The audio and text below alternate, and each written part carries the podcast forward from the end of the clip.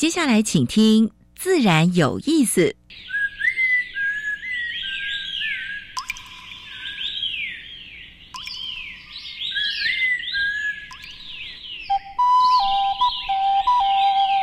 大自然是最能启发人心、最迷人的教室。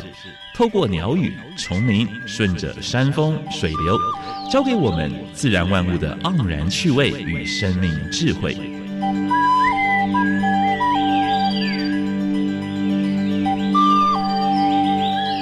走过来，走过来，仔细听，仔细听，自然有意思。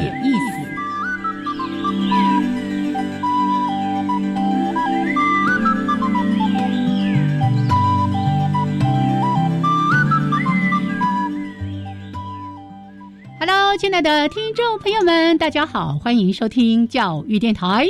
自然有意思，我想平视，我是燕子和杨老师。嗯，好，天气慢慢热了啊，哦，又在这个美丽的花园边 进行我们的自然有意思。对，花开的时候，我们可以看到一些蝴蝶在上面走动啊。现在其实到公园去。或者到郊山，你常常可看到蝴蝶已经出来了，昆虫也出来了，连独角仙都出来了。是啊，你等一下上节目要专心，不要一直往外瞄哦。窗外有蓝天，有绿树。是，好，那真的呢，非常的欢迎所有的朋友们在每个礼拜二早上的十一点五分到十二点加入到我们的自然有意思。还是先来简介一下节目的内容。第一个单元是跟大家分享过去个礼拜全世界还有全台湾发生过比较重要的农业、生态还有环保的事情。那第二单元要谈，就是台湾 special 要跟大家介绍的是台湾的原生植物。哎，特别是在这个礼拜啊，在野外你可以看到哪些原生植物正在开花啦，正在结果啦。今天。燕子会跟昆灿来跟大家谈。今天这个植物跟我们待会儿的主题有地理上的相关性，是吗？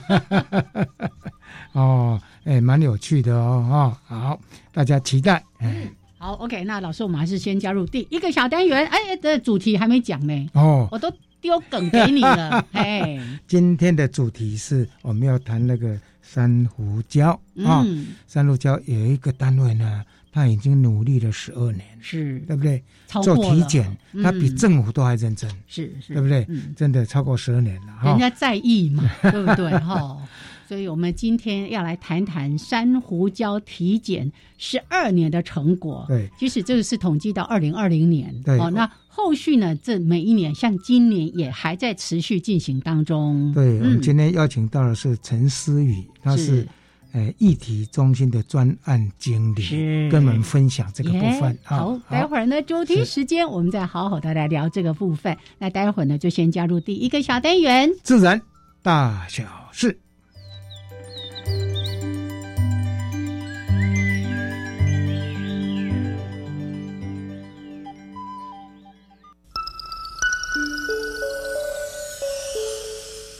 风声。雨声、鸟鸣声，声声入耳。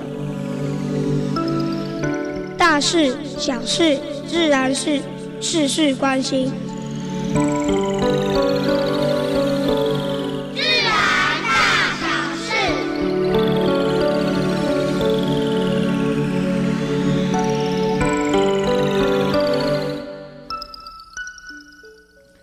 第一个信息当然是跟您。今天主题相关的了哈，因为小琉球的生态日韧性已经超过临界点了吗？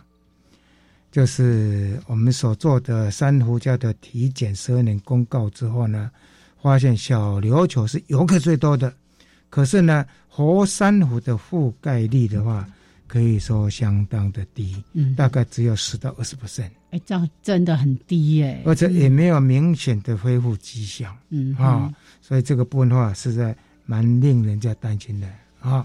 好，小琉球，你说保育会已经跨出一大步，屏东县政府把相关人等都招来，诶，开会。嗯，那对民众的游客调查也顺便做了，是百分之九十以上的游客都是赞成。哦，应该的。那收费收多少呢？大家赞成说说从一百块开始。嗯啊，那一百块做什么呢？要做宣导吗？其实我认为，是不是把这个钱呢用在什么地方呢？真正去把珊瑚种下去，哦，对不对？像澎湖海域有没有蛮多珊瑚在都在种啊？是对是，啊，这个可以考虑了啊。好，最近石斑鱼继凤梨、释迦跟香蕉之后呢，又被中国禁止了嗯，啊。哎，但是我们有一个企业，每一次出来的话，它都是马上出来救，嗯，嗯就是全联啊，大家还蛮熟悉的全联全联社哈。他出来就是，而且他也是做一些促销活动啊。哎，如果是石斑鱼的话呢，他把它切切切一切，大概种六千盒啊。大概我想卖完，他应该会持续继续就继续在在做行销了啊。这是帮渔民的忙啊。好，乐色跟枪声都少了，真的吗？哎，是真的哎。台东大武，哦哎，他们当地做巡守，哎啊、我们已经讲过，台东领管处其实也蛮认真的哈、嗯，对当地的保安林，还有是不是要保安林种种下去，还有连当地的原住民都出面，出面来什么呢？来做巡守是啊、所以这是蛮值得鼓励的。我们希望所有的海海岸线都有绿色对啊、对不对？那看起来的话呢，哎，也可以挡沙啦，挡海风啦，对不对？啊、嗯，好，然后它的生物多样性也会增加。是不过重视的时候呢，还是种原生的啦哈。好，公园院调查，购买节能家电啊，占国人减碳行为的大宗。可是呢，年轻世代，他说十八岁到二十岁岁的年轻人的话呢，他的减碳行为的比例是最糟糕的。哎，为什么会这样子？所以我刚才在问燕子说：“哎，你们家人有两个年轻的啊，他买家电的时候有没有征求他们的意见？哎，我都直接就买一级节能标章，要也要跟年轻人做讨论，是对不对？然后他养成一个习惯，他就会哎、是不是要买节能标章的？对对不对？记得买东西之前跟小孩讨论一下，好，不要自己就做那么好的决定，这样子吗？好，台式台塑哈最近进行那个股东会了哈，结果有些小股的股东呢，呃，就进去发言，他说台塑是国际 ESG 的劣等生，我、这个、哦这个名字是。这个这个这个不好这个股东来批评哦，批评这个企业的经营，所以我嗯们希望台塑公司呢，啊，它有蛮大的企业哈、就是我们常常说赚钱要要取之有道了哈、嗯所以这个减碳啦、节能啦、环保啦，一定要落实。对如果一个企业，哎，几乎每一个礼拜都被罚，而且干练受罚，这个是不对的、哦，啊因，为他觉得他赚的钱更多嘛。吧不好。哦这新闻里面其实有一句话很值得大家来参考，他特别提到排放越高，获利越少，是这绝对是整个国际的趋势。是是哎是是再不赶快改呢，你很多产品就卖不出去就销不出去了。对，确实哈。在美国有一段充电道路即将施工，边开车边充电不是梦。嗯，不过这个只有一点六公里了哈，这是在在 Michigan 啊的道路的哈。其实呢，台湾的应该要做。台湾的你看高速公路车子那么多，是对不对？所以是不是也应该就是能源单位要跟高速公路嗯交通局这边来做合作？对，对车子开过去一压，哎，就帮忙了。是是是是，好。鸟人私自卖母子熊，母子熊是什么熊呢？呃，是呃母子猴是什么猴呢？就是白耳绒猴，嗯非常小可爱的，很小一只对对对，结果业者被判刑一年两个月，嗯嗯，还有罚金哦啊、所以不要轻易去买卖这些野生动物嗯啊、嗯所以这个一定野动法事后的。哎啊哎，我现在看到了，原来就在我们这附近的和平西路的一个鸟园，这是鸟街了啊真的哦，这个我们一直说没有买卖就没有杀戮。哦，如果大家呢想要养一些宠物，记得要去查一下，了解一下某一些物种它。在国内目前都是一些禁止，或者它是保育类的生物是是是，千万不要去饲养。嗯，还有还有呢，尽量到野外去欣赏大自然里面是这些生物。吓我一跳！尽量到野外去，不是去抓，是去欣欣赏赏。OK，好，这是今天的自然大小事。等一嗯下，燕子要跟坤灿跟大家分享，哎，他们的原生植物，ok。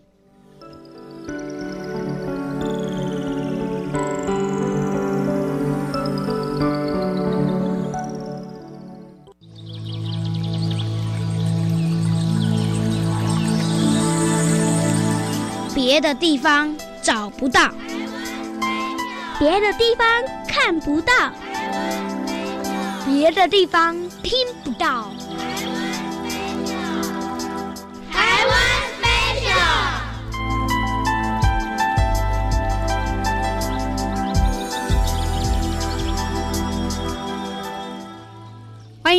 们加入台湾 Special 这个小单元，我是燕子。好，这个单元呢，我们现在都在跟大家介绍一系列台湾原生植物。那为大家邀请到是溪流环境绿化基金会技术组的组长陈坤灿组长来为我们做解说。Hello，坤灿，燕子好，各位听众朋友，大家好。天气渐渐温暖了。坤灿说：“带大家到海边去走走吧。”哦，还没很热之前，哎，到海边，海边看什么哈？嗯，海边当然有比较第一线的这个长在沙滩的哦，比如说五根藤啊，哦，或者金腰剑臼啊、马鞍藤啊、蔓荆啊等等。但是再上来一点点，就开始有一些灌木啊，很多的是草海桐、林头，还有我们今天要介绍的白水木。白水木，这听起来名字也挺特别的。现在不知道为什么哈，好多这个建筑的建案，这些建设公司的老板好喜欢白水木哎，就是在庭园造景的时候就会种上庭园造景，种在阳台，种在屋顶花园，种在一楼的花园，可能是这个树很有型。哎。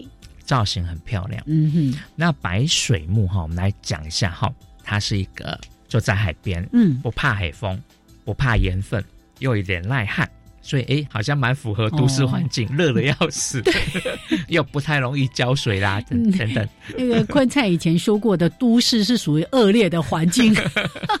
好，然后观赏性来讲的话哈。我觉得它叶子还蛮绝的哈，因为有很细很细的银白色的绒毛，对哦，那个海边阳光强烈照射下去，常常我们在海边会觉得银银色的闪闪发亮，嗯嗯，非常漂亮，嗯，然后它的枝条不会长得很直哦，天生弯弯曲曲，所以就变成很有姿态，还蛮真的蛮好看的。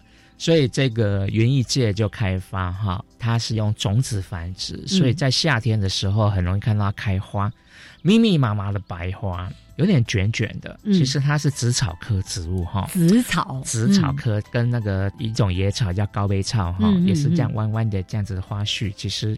放大版，哎，放大版。然后到了夏天，因为蝴蝶蛮多的，嗯，哦，斑蝶还蛮喜欢它的花，然后就授粉，就结了一堆果实，嘿，果实转熟黑色，然后就拿种子去播种繁殖。所以这些农民花农就是种久了，开始雕塑它的姿态。其实它不需要雕塑，是你自己就弯了。你只要故意把它放歪歪了，它就乱长了。其实反而有点像被海风吹去塑造那种形状。那种成盆栽之后，大家喜欢，大家就买。嗯，然后就发生了很奇怪的事情。嗯。明明不是海边都严苛的地方都长得很好呢，是，然后到了这个我家阳台怎么就长得不太好了？哦，啊，那其实是有原因，就是它在野外，它就种子掉，就是长在野外了，所以它的根很深很广哈，去吸水去适应那个环境。但是农民是种在人工的盆啊土里面。那为了要照顾它，当然给它水啊，给它肥料啊，所以它已经不是战斗机了，它是饲料机，所以它可能不是你想象中像野外那样子。有野性，可以抵抗这些这些恶劣的环境，所以我们通常是说，你把它带回家养之后，你要先好好的对待它，慢慢慢慢减少人为的水分肥料的供给，让他慢慢适应，然后恢复他的野性。嗯。有一个过渡期，两个过渡，嗯，所以你你要是种在庭院里面，一开始就把它回归自然了，那样子的想法，可能是对他来讲就不太好。了解，因为刚才坤灿一开始介绍的那个耐旱、耐风、耐盐 等等的，那个是在大自然当中，它已经演化出了这么强的这个战斗机的 这个求生的能力。可是因为透过人工的培育。照顾的太好了，所以你不要把它当做是野外的蜘蛛在照顾。一开始还是要稍微对它好一点，慢慢好像有点把它野化这样子。对，我们叫驯化。驯化。对，那这个过程是要留意的啦。嗯嗯嗯嗯。但但总归起来，它还是蛮好种的，是又漂亮的东西。是。这也是园艺开发台湾原生植物的一个还蛮成功的案例。它的叶片那个叶脉其实很特别，叶面的整个感觉，还有一重叶子的这样子的叶序排列的感觉，都非常的棒。然后那个花就是这样一撮一撮一撮的，对，很小，可爱的，很小，还蛮可爱的。那蝶会来哦，蝴蝶会来哦，斑蝶类很爱哦，太棒了！所以它也是很好的这个蜜源植物。没错，OK，好，所以今天介绍给大家的是白水木，谢谢坤灿，谢谢。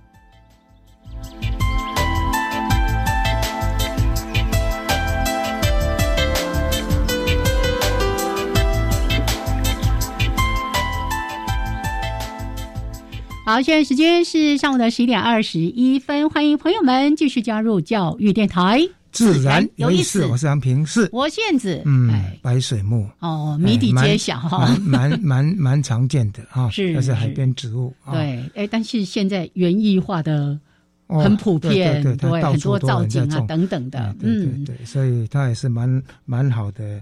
呃，虽然是经过园艺化，但是呢，其实呢，要买比较容易了，对不对？非常适合在都市的这种恶劣环境生长。OK，好，我们来欢迎今天的来宾。好，陈思雨啊，他是呃环资的啊，就是专栏经理啊，他本身是学环工的哦。嗯哎，对。而且刚才我们跟他聊天的时候，觉得哎，蛮蛮有意思的哦。他在一个。哎，非常忙的公司，然后呢，来哎，环资这边释释放他的压力，非常盈利到非常不盈利这样子。我们来跟思雨打个招呼，Hello，哎，老师好，燕子姐好，各位听众好，我是思雨。是，今天我就跟思雨，他从进来那个录音室说，哎，你今天怎么没有穿潜水装来？啊，因为我对他的了解都是来自于珊瑚礁体检，好。他们要亲自下水，是要去看一个一个区域去看，对。嗯嗯，好，我跟杨老师都还没有这个能力，我们没有执照，我们慢慢慢慢来。我只会浮潜，我也是。好，但是呢，思雨其实他本身投入到环境资讯中心这边，哦，这是我们环资协会。担任这个议题中心的专案经理之前，他就在环资当志工，而且呢，就是投入这个珊瑚礁体检的一些服务的内容。嗯嗯，这样已经有几年历史了，大概。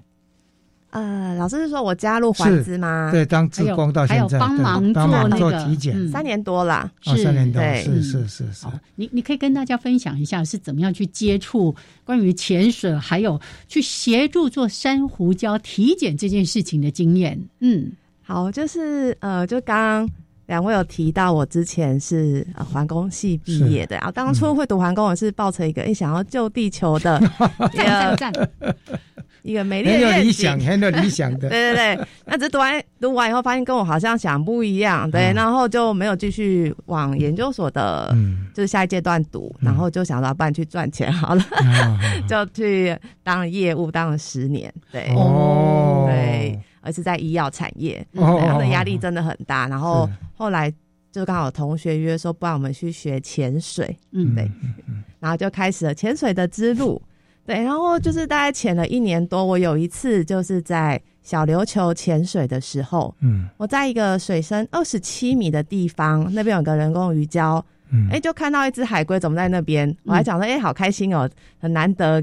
就可以跟海龟这么近，就发现原来它的一个前肢就手手被鱼胶上面的绳子缠住了，绳子缠住，是是，然后就赶快跟前伴们把那绳子割掉，帮它解救它，它就可以赶快去水面上呼吸，是是是。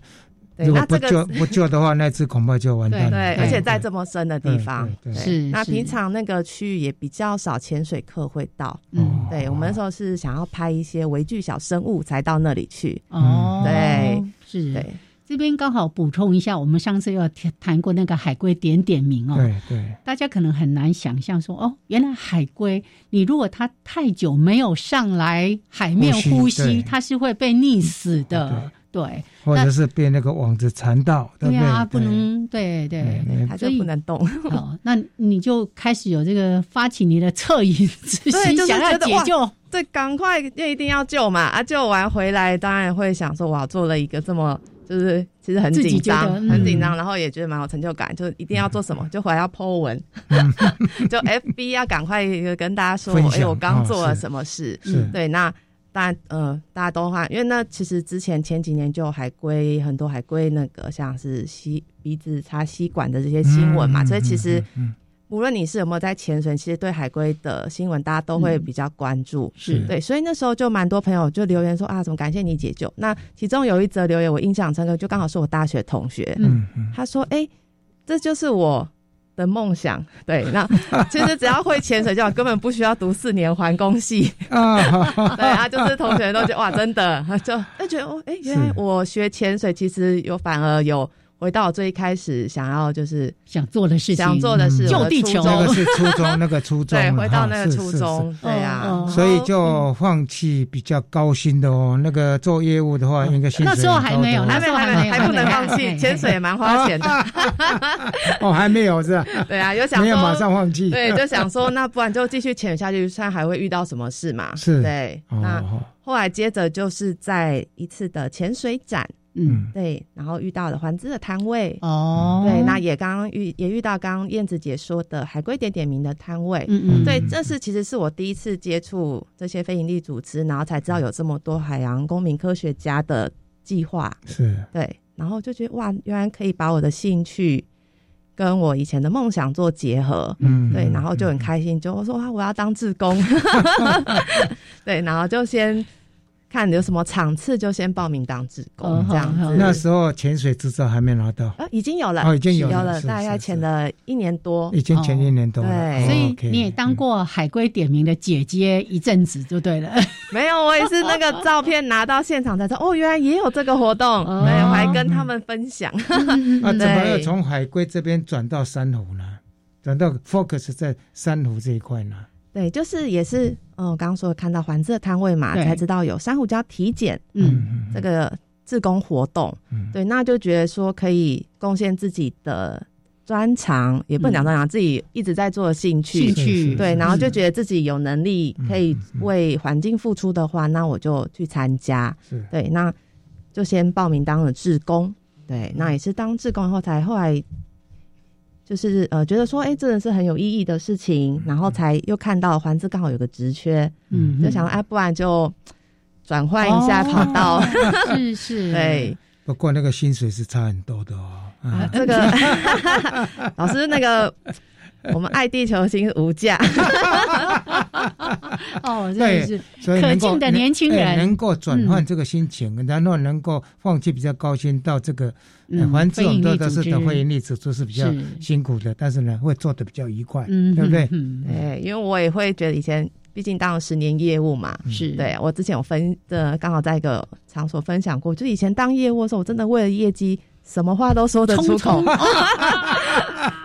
为了业绩，为了奖金，对不对？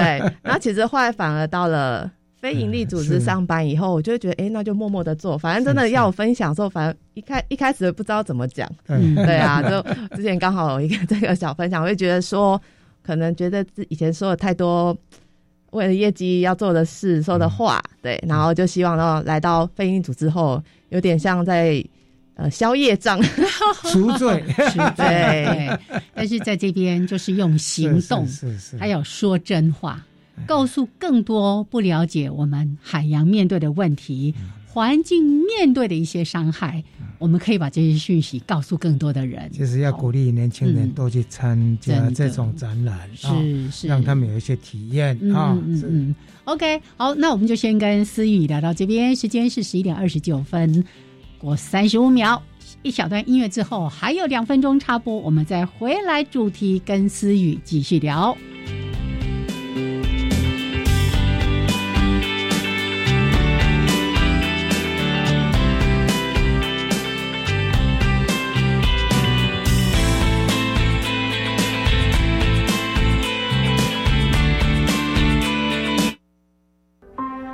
Hello，听朋友们，你喜欢听音乐、听生活、听创作的故事吗？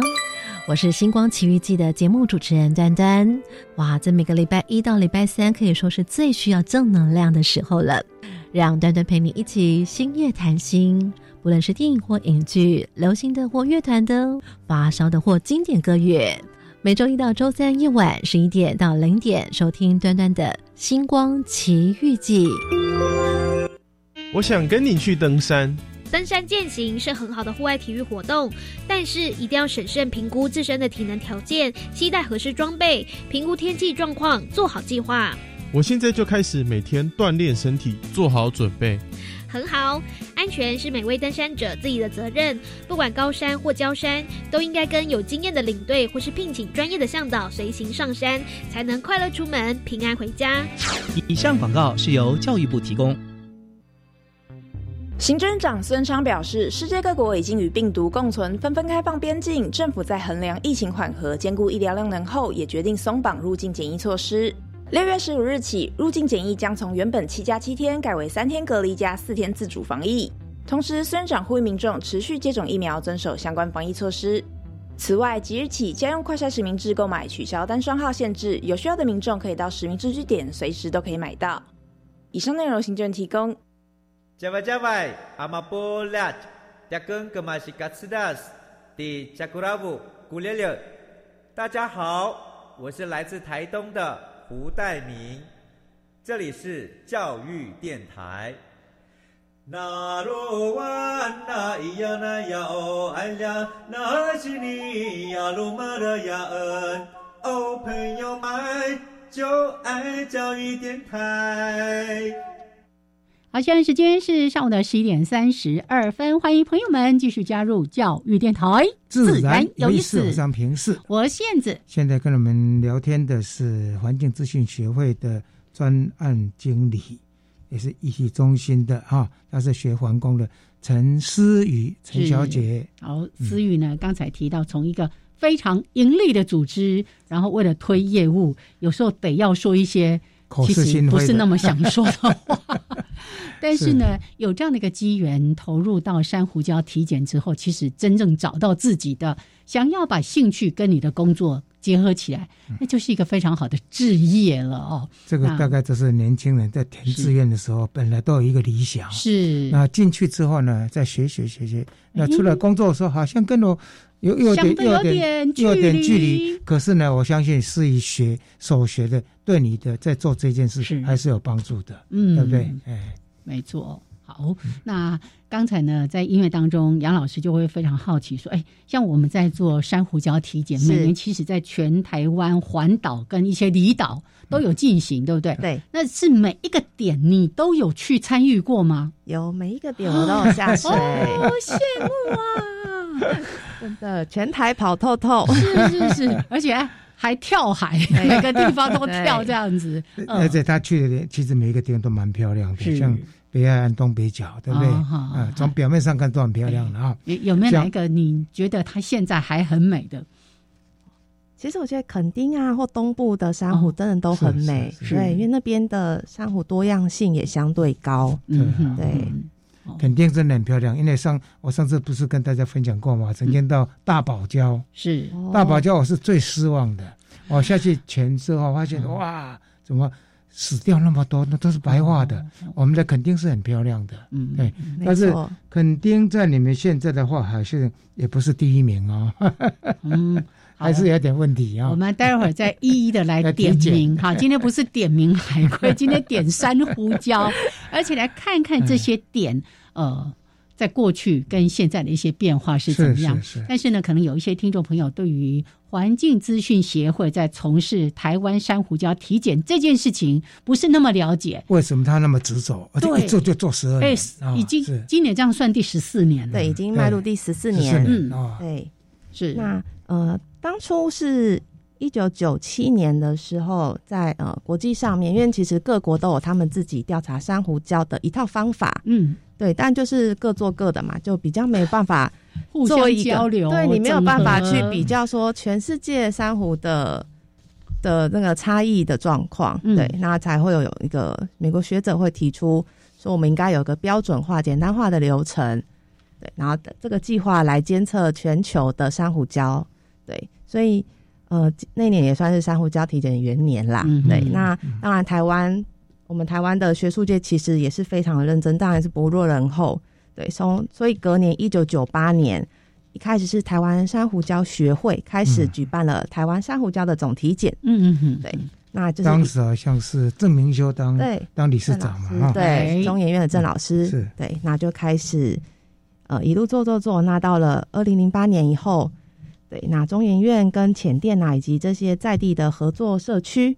对，开始招募一些民间的志工，因为原本都是由学术界的学者来做研究，对对，那就开始招募了民间志工。嗯，对，那环资在二零零九年的时候，与台湾海洋环境教育推广协会一起主办，对，首次办理这由民间主办的珊瑚礁体检。嗯，对，那从零接着从那一年开始，我们就接下这个重责大任，也是从中研院是是陈兆老师那边接下这重责大任，因为老师会觉得说这是一个公民科学家的计划，对，那应该由民间做主办，才可以就是长期的做下去。是，嗯，因为以学界来说，有时候计划又会牵扯一些 经费来源或什么，没办法一直每年对，因为。这其实是一个需要很长期做监测，是对，所以我们环志就那时候，哎哦好，那就接下来，对，那其实当年的时候，呃，像我们上周有开一个记者会，嗯，对我们理事长陈建世老师就有提到说，其实一开始那时候澎湖有一个很严重的寒害的新闻，哦，对对对，死掉蛮多的鱼啊，对。那其实珊瑚礁也受损，没错没错。那其实也是开启我们环资做珊瑚礁体检的契机。对，因为我们一开始在澎湖南方四岛那边有一个工作站，嗯，对，那就是从那那个契机开始，我们就也决定，好吧，那我们就接下来，对，那当初接的。伙伴们，对前辈们也是原本都不太不会潜水，是为了开始学潜水。对，然后据他们说也是，哦，就懵懵懂懂就接下来的。现在回想起来也蛮可怕的。对，因为在海里海里面的风险很大，那个安全问题，还有你不能潜太久，对不对？潜太久上来的时候呢，肺部的部分哈，那个压力啊，对，其实会蛮多是是危害的。潜水忽病，对不对？没错，没错，对，嗯，好，那。所以在二零零九年，就由我们台湾环境资讯协会这边接下了台湾珊瑚礁体检的这个工作。没错。那可是呢，大家会想象，哦，这是个很浪漫。可是刚刚杨老师也特别提到，其实这个。整个体检的过程，对，如果你的专业能力不足，或者是遇到一些外在环境的一些变化，其实风险是很大的。因为有一些海浪，有时候会会把潜水人会会卷卷卷，会卷 到卷到一个地方去。对，你你可以帮我们稍微描绘一下，你们在做体检，就是珊瑚礁体检的时候。那个状况是怎样？哎，有没有遇到什么样一个比较惊险、刺激的事情？对，我们也因为其实现在的天气变化真的已经蛮大了，嗯，没有办法如我们在海面上看到预测的。有时候海面看起来可能还好，风平浪静，对对。但是呃，像我们体检的话，会先有一位布线员。呃，两位布线员先下水。那布线通常就是我们带队教练，或者熟悉当地海域状况的导潜。是，对，要找到我们要调查的珊瑚礁。对，那之前就有遇过，就是我们教练一下海，就发现哇，那个流非常大，流向很大。是是是。对，那其实流很大的话，第一，我们调查的结果也会比较不理想。然后再来，主要也是以安全至上。对对，因为毕竟我们还是属于休闲潜水的范围内。对，一切都还是要以安全最优先。那毕竟我们又带了一票志工，对，那教练就当下决定说取消这次的调查。是是是，我们大家都在海边喽，衣服都穿好了，对，很想要跳下去的时候，你们那个船也都是在停在上面等嘛，stand by 嘛。对，我们离岛的部分就是用坐船，是是。对，那本岛本岛的部分就是用岸潜走下去。哦，对。因为大家如果是你有去东南亚去做的浮潜什么经验的时候，有时候他会跟你拉到外海，嗯，对，外海那个洋流，你才知道说那个，对，有时候你是你你会游泳都没有用，都一下子被卷走，那个风险是相当大。我有一次在沙巴浮潜的时候，就把我吓坏了，因为我一直觉得我被那个海海流一直往外推，我想我回我怎么回回都回不去。你是那个 surfing 有没有那帆船那个也是一样啊？是是。哎，奇怪，怎么一一直要往里面，结果它一直吹吹往往往往，不是往岸边，是往往 来回来看珊瑚礁。刚刚提到布线员要先下去。对，了解一下整个呃海底海流的一些状况了等等的。那除了这个之外，你们去到海里面会看些什么？不是我们说啊，好像就是在那游游看一看而已。你们需要对做一些什么样的调查跟记录？嗯，我们主要会调查三个项目，一个是鱼类。指标性鱼类哦，再来是指标性无脊椎动物哦，无脊椎。对，以及底质的覆盖率，嗯哼，哦，就是沙什么之类的，对，岩石啊，沙或是珊瑚、软珊瑚，对，是。有没有多大的面积？有没有？我们会拉一条一百一百米长度的穿越线，蛮长的，对，然后。这条线的左右各二点五哦，左右各二点五是。的范围。那我们都跟志工说，你就想象你现在在开车，对，我们就是调查这整个隧道，车道这 个车道，对，那你就要看着你的车道里面有什么。对，我们不要看到外面，今天其实，嗯，海真的一望无际嘛，有时候连见度好的时候，很容易会分心，对，太广阔了。哦，这样对那个鱼种还有包括无脊椎动的认识也要很强哦。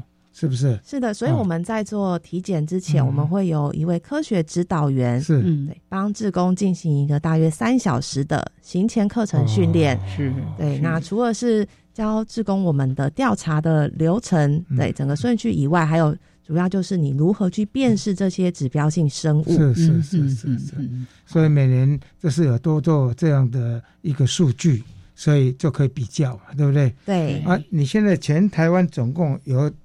部件的几个点在做这个，我们目前已经有二十六个样点。哦，嗯，所以我看到你们的资料，其实我原来以为只有说北海岸啦、东海岸啦、绿岛、蓝屿了，其实林林总总这整个加起来从二十六个点，对，加起来有二十六个点。是是是。好，那刚才就是提到说，我们这一次会特别也请思雨来跟大家分享，是因为我们把二零零九年到二零二零年的资料整个做了一些会诊，然后从当中也发现了一些问题。那除了这个，待会儿我们要跟大家报告的之外，其实这样的一个珊瑚礁体检的持续性记录，也可以跟国际之间做一个很好的接轨，对不对？没错，我们每年调查完数据，我们也会回报到国际珊瑚礁体检基金会。嗯，对，因为目前是由他们统筹全球的珊瑚礁体检，是对，然后把大家都会把我们做的数据调。呃，调查完数据上传，嗯，然后由他那边做整理，对，那我们同时也是会把这个数据公开到其他的呃平台，数据平台，让呃像像我们之前有上传到一个国外的平台叫 GBeef，嗯，对，那就会由那边的学者有的会做引用我们的数据，是对，我们也是。希望这个数据呈现出来以后，对，那就是可以假设我们有看到什么状况，可能由学界那边再去做更深入的研究，像是我们。发现有特别的生呃，比如说不同的冲击、环境冲击或什么，或者是有人看到这边的珊瑚礁覆盖比较低，那或许会有呃在做珊瑚富裕的单位可以投入这边去做补救。对，那我们就是真实呈现我们看到的画面。嗯，是。所以短短的十二年，其实累积的数据，这个也跟国际同步，那个调查方法跟那个呃取样。都是一样的嘛？对，这是一个统一的标准化的流程，是是很棒很棒。因为这样子就可以过机共用，而且可以比较。对，我们到底是我的这个地方跟关岛的，或跟那个大堡礁的，是啊，也可以做比较，对不对？然后也跟国际的一些趋势可以有一些看是哎。我我们变好了呢，还是我们变得更差了 哦？都可以有一些好的比较的这个呃判准了，对，有一个基准。OK，那其实刚才你也提到说啊，像我们这些海域，真的我们要调查鱼类呃，什么无脊椎啊、无脊椎动物等等的，我们的海洋生物的多样性其实是很高的。对，台湾虽然我们是个小岛，对，台湾海洋生态其实非常好。嗯，对，像以。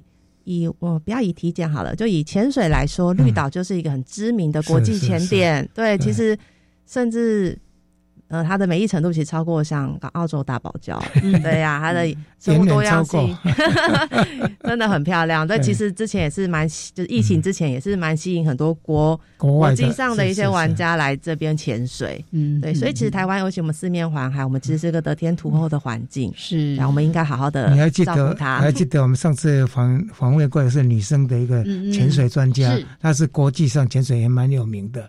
他也是一直在推崇我们的绿岛。嗯，好，但是我们有这么好的海洋资源，我们要做什么呢？嗯，我们就是要好好的保护它。老师刚刚有提到一个新闻，是不是讲到说要去呃那个国家啊，什么要这个把海域都保育下来等等的？这个其实都非常非常的重要。那当然，我们有很多工商经济的发展，那怎么样在这个发展跟海洋的保育取得一个比较好的平衡点，是真的。大家最近台台湾蛮多的建设都在海边，对不对？嗯嗯，没错。我们待会儿再来聊吧。现在时间十一点四十五分，稍微休息一下，一小段音乐之后回来继续，请思雨跟大家来说一说。谢谢我们的珊瑚礁体检。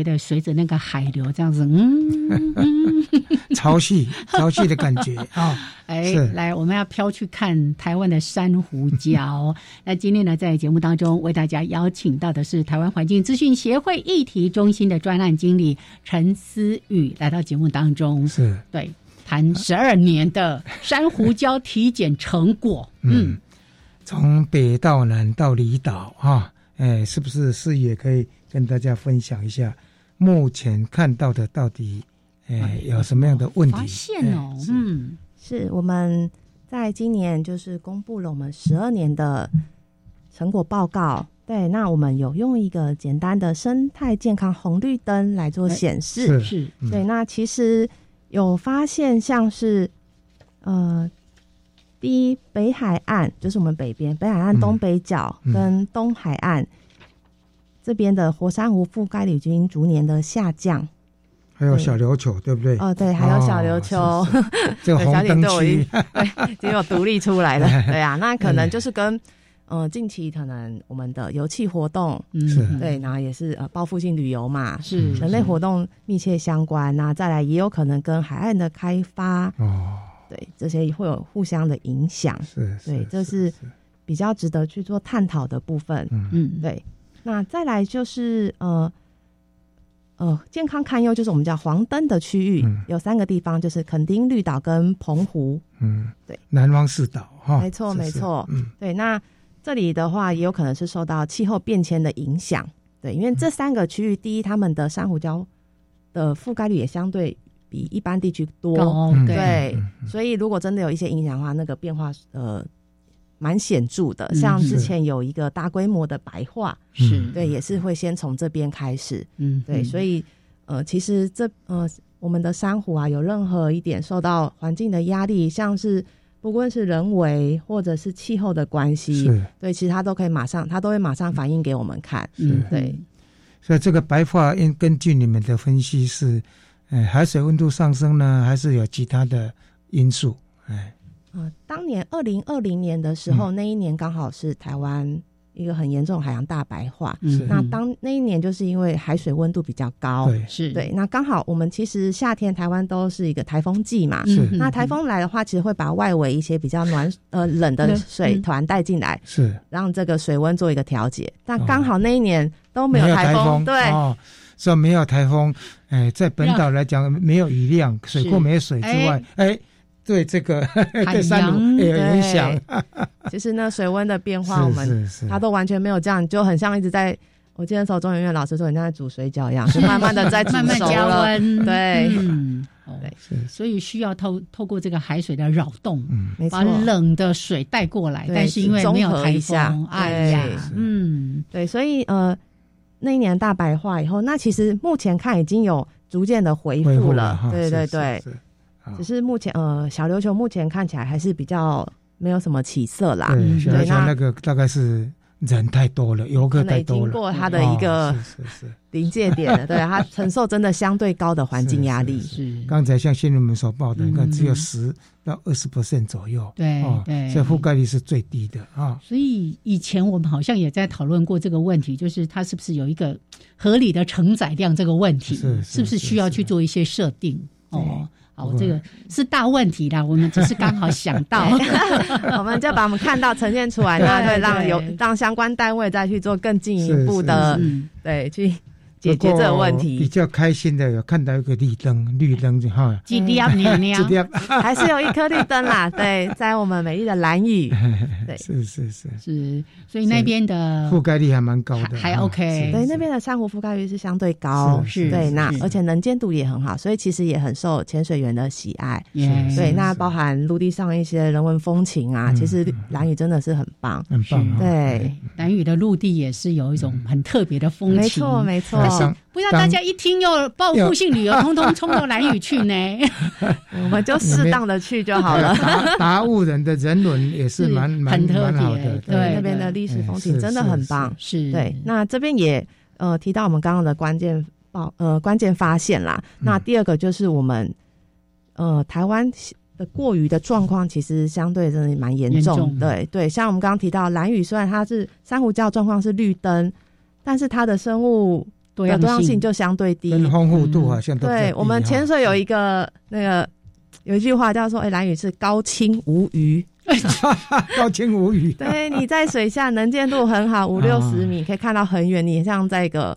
就是果冻或玻璃海里面潜水，但是你就是一望无际，什么都没有。哎呀，哎呀，哎呀，这样好像也少了一些活泼性。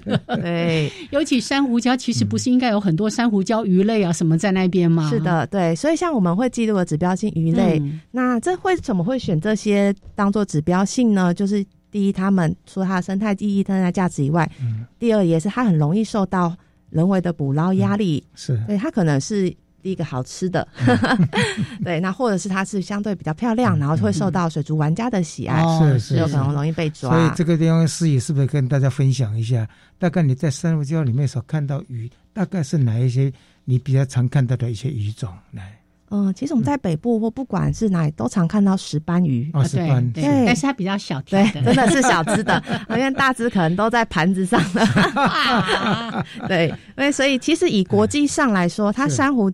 呃，指标性鱼类的石斑鱼会记录的是三十公分以上的个体。嗯，对，那真的以我们真的潜水下去，发现，在台湾三十公分以上的很少。对，所以我们自己就再加了一个三十公分以下，嗯，去做记录。对，才知道说我们这里不是完全没有石斑鱼，只是剩小只的，剩小只，对，大的都被抓光。就鱼那个那么大的海洋，但是鱼越养越小。因为大的都被抓走了，有可能是这样。我们碰到一个问题啊，对不对？我们养了石斑，那个中国拒绝收货了，对不对？我们要多吃原我们自己自己养出来的，对养殖养殖是养殖养殖的石斑，不要吃野生的啊。嗯，是的。所以刚才提到过于这个问题，是我们其实在这一系列谈关于海洋的一些专题的时候，也会一再的提到的哦。怎么样划设一些保护区？还有我们在鱼种的选择，大家还是可以去看那个中研院邵广昭老师，他不是有提了一个，哎，台湾海鲜指南？对，没错。原则性掌握住了，我们就可以帮助海洋的这些生物多样性。然后选择相对海洋友善，然后有续性的。嗯，对。好，那还有什么发现？对，就呃，从过鱼这边继续延续下来的话，就是我们在海底会看到很多的渔业废弃物，是垃圾，海底垃圾，对，渔网、鱼线这一类的。其实也是我们看到很多，所以可以明显表示，嗯，看到说这个渔业活动对生态造成的冲击是。其实蛮大。无论是刚刚看到的生物比较少，嗯，对，那再是这些废弃物也比较多，那废这废弃物在海里的话，也会影响生物的生存嘛，对，它可能就被鱼线或渔网勾住，嗯，对，或者是缠绕啊，然后以及珊瑚，我们也曾经看过珊瑚被一片布覆盖。嗯，对，然后我们在进海以后发现，哦，下面都已经白化或甚至死亡。哦，对啊，嗯，它还是要靠阳光嘛，对不对？靠阳光，它就要进行光合作用，对不对？是。那。其实像刚刚提到这个过于的问题，那现在不是很多环团甚至在讲那个海洋保育法的时候，也都在提倡说，是不是我们要划设百分之三十还是多少的这个海洋保护区？好像在你们这个珊瑚礁体检当中，也有看到说，如果它是受到保护的那个区域，就有呈现是不是比较会有绿灯的可能性？这样？对对对，我们有记录到就是。完全禁止采捕的区域，它的物种的丰富性就多样性也比较高，是对，就可以显示出这样的保育效果也比较好。嗯，对，所以我们也是希望说，要定定海洋保育法，在二零三零前要划设三十 percent 的海洋保护区。对，这个大概就是 NGO 所有的人大家共同的愿望啊，起码就是要要到百分之三十啊。是，因为台湾如果是。四面都环海，如果保护下来，那个生活多样性就好太多了。了不得，而且对渔民，你看，你要有保护的话，你你想要去捕捉的话，就是多少公分以上的哈，或者什么成熟度，如果有个规范，我想这是永续资源。老师刚才有提到郑明修老师，我记得有一次他来节目当中也在谈说，那个是一个保护区的外溢效益，有没有？是是。你这个保护区让它有可以自然生息，对，老师有用银行的概念吗？对对。因为很多鱼其实在它可以繁殖下一代之前，就已经被我们端上来变成餐桌上的鱼了，是。所以。其实我们是在杀鸡取卵，真的，真的，嗯啊，那鲨鱼取卵，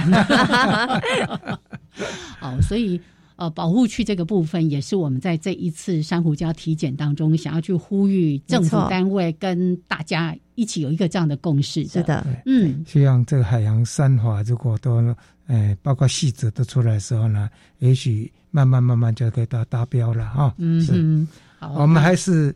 呃，用乐观的来来期待政府了，好不好？哦哦，是是是，我们非常乐观，没错，但是希望海洋可以等我们，要来得及哈。好，所以剩下大概两分钟的时间，那我们经过了这十二年，但今年还是持续在进行当中嘛。是我看到我们今年还有很多的场次都要持续进行。对，因为呃。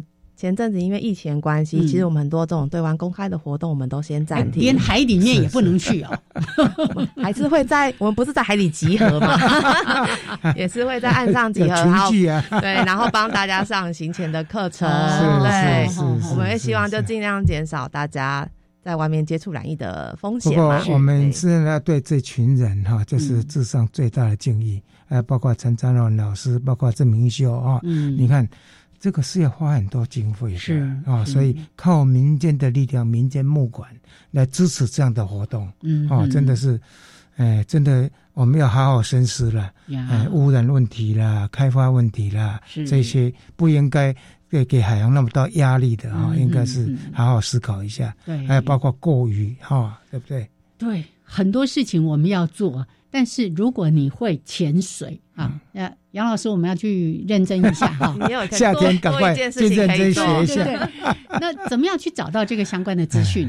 好，呃，大家可以到呃 Facebook。对，然后搜寻台湾珊瑚礁体检，是。对，那里面就会有我们所有的活动讯息。是，所以我们到目前为止已经培训了超过六百名的公民科学家。哦，对，那包含其实很多人都来参加不止一次。嗯，对，那可能我们已经呃，目前已经累积一千七百多人次的志工人次，哇，对，就非常感谢。其实如果没有这些志工，就不会有我们这个成果报告。对，好，所以可以到粉丝页上面去找珊瑚礁体检。对，那有。很多的场次都要持续进行，没错。我们今年还是很多场次要欢迎大家来报名。我们再累积下一个十二年，再来跟大家好好的报告一下，就是说我有参与哦。嗯，非常感谢环资协会啊，真的真的，谢谢善事。OK，好，也谢谢思玉来到节目当中，谢谢大家，下礼拜见喽，拜拜，拜拜。